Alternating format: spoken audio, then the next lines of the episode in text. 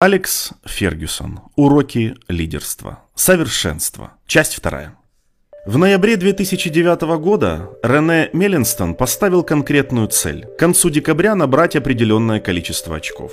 Однако за этот период мы проиграли Астон Вилле, Челси и Фулхэму, и я понял, что цель перестала мобилизовать команду, и ее действие контрпродуктивно. В такой ситуации, по-моему, лучше не называть конкретных цифр, оставляя игрокам некоторую свободу маневра. Подняться к концу рождественских праздников на пятое место в турнирной таблице не такой уж плохой результат. Кроме того, после многих лет выступлений в премьер-лиге было общеизвестно, что наш клуб лучше проводит вторую половину сезона. Можно было сказать, вторая половина сезона все расставить на свои места. Хотя дело обстояло несколько сложнее. Зато так не удавалось поднять моральный дух команды. Во многих высококонкурентных сферах деятельности окончательный результат тоже определяется в последнюю минуту. За годы работы в Манчестер Юнайтед мне удалось вспомнить лишь четыре случая, когда победитель премьер-лиги становился известен за две недели или более до окончания чемпионата. Следует также уметь пересматривать свои цели по ходу игры. Если все складывается неблагоприятно для команды, иногда может показаться, что уже ничего нельзя изменить. Нечто подобное произошло с нами в 2001 году, когда к окончанию первого тайма мы проигрывали Тоттенхэму со счетом 0-3. В перерыве я не стал кривить душой и сказал игрокам, что дела идут хуже некуда. В раздевалке повисла мертвая тишина. И я только и смог добавить «давайте забьем хоть один гол и посмотрим, к чему это приведет». Сказать в тот момент у нас еще и 45 минут, чтобы забить 4 гола. У меня язык не повернулся. Когда мы шли по тоннелю на поле, бывший футболист Манчестер Юнайтед Тедди Шерингем, игравший в то время за Тоттенхэм, как раз инструктировал своих товарищей по команде. Только не дайте им забить слишком быстро. Поскольку Шерингему довелось долго общаться с нашими футболистами на Олд Траффорд, он прекрасно знал, насколько опасна бывает его бывшая команда, загнанная в угол. И все же нам удалось забить один гол, а затем, как ни странно, еще четыре. В итоге мы выиграли этот матч со счетом 5-3.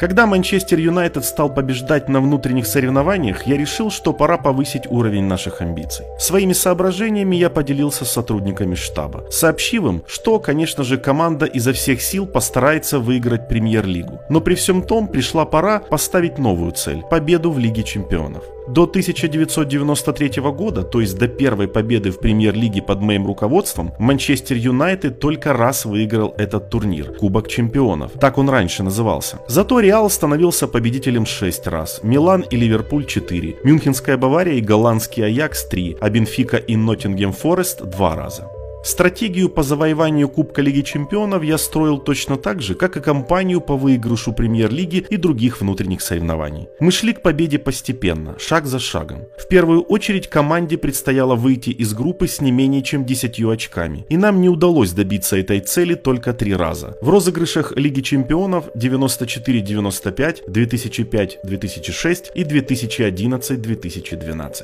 По этому же принципу была организована подготовка игроков. Я никогда не ставил перед Криштиану Роналду или Димитром Бербатовым планку забить не менее 25 голов за сезон и не пытался заставить Пола Сколса или Роя Кина делать передачи с точностью не менее 80%. Не устанавливал и конкретных количественных показателей для игроков, но все они знали, что я жду от них полной самоотдачи на максимуме способностей. При подписании нового контракта всегда появлялась возможность поговорить об уровне игры футболиста и наметить, что требует совершенствования собеседование. При покупке нового игрока я взял за правило проводить собеседование, в ходе которого недвусмысленно объяснял тому, чего такой клуб, как Манчестер Юнайтед и его главный тренер ждут от него. Что касается меня, я никогда не вел счет своим голам. В 17 лет почему-то не думается о том, что до 30 следует забить сотню голов, завершив футбольную карьеру обладателем не менее шести медалей и коллекции наградных кепок. То же самое было и в бытность мою тренером. Я собирался перебраться в более известный клуб после того, как Абердин начнет побеждать. Однако, попав в Манчестер Юнайтед после серии коротких флиртов с пятью-шестью клубами, я больше не задумывался всерьез о возможности работать в другом месте. Иногда мне предлагали пост главного тренера сборной Англии, но вне зависимости от времени мне это предложение не было интересным.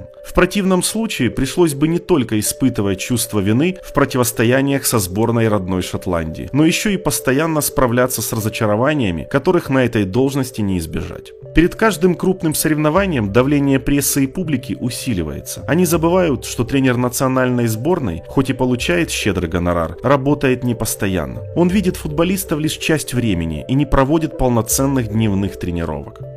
При этом игроки сборной, сколь бы ни были они талантливы, не всегда способны сразу же стать единой командой и понимать своих товарищей с одного взгляда, хотя в своем клубе они делают это. Я прекрасно помню все свои разочарования при подготовке национальной сборной, поскольку недолго работал главным тренером сборной Шотландии после смерти Джо Костейна в 1985 году. Тренировать сборную точно не по мне. Высокие управленческие посты вроде тренера сборной больше подходят маститым тренерам на последнем последних этапах карьеры. Им хватает терпения мириться со всеми недостатками такой работы. К тому же, чтобы управлять толпой футболистов, с которыми они проводят совсем мало времени, нужен непререкаемый авторитет. После прихода в Манчестер Юнайтед мне было трудно себе представить лучшую арену, чем Олд Траффорд. Конечно, Камп Ноу или Сантьяго Бернабеу не менее прославленные стадионы, но для меня ни в одном из них нет столько же очарования, как в Олд Траффорд. Я никогда не ставил перед собой цели выиграть до ухода в отставку определенное количество чемпионатов или кубков Англии. Если бы я сказал себе, что не уйду из футбола, пока Манчестер Юнайтед не выиграет 5 кубков Лиги Чемпионов, я до сих пор стоял бы на Олд Траффорд. Хотя, честно признаюсь, до сих пор верю в то, что смог бы этого добиться. Не могу сказать, что в моей жизни чего-то не доставало бы без определенного количества золотых мячей или титулов игрока года FIFA, добытых футболистами моей команды. Просто я работаю по-другому.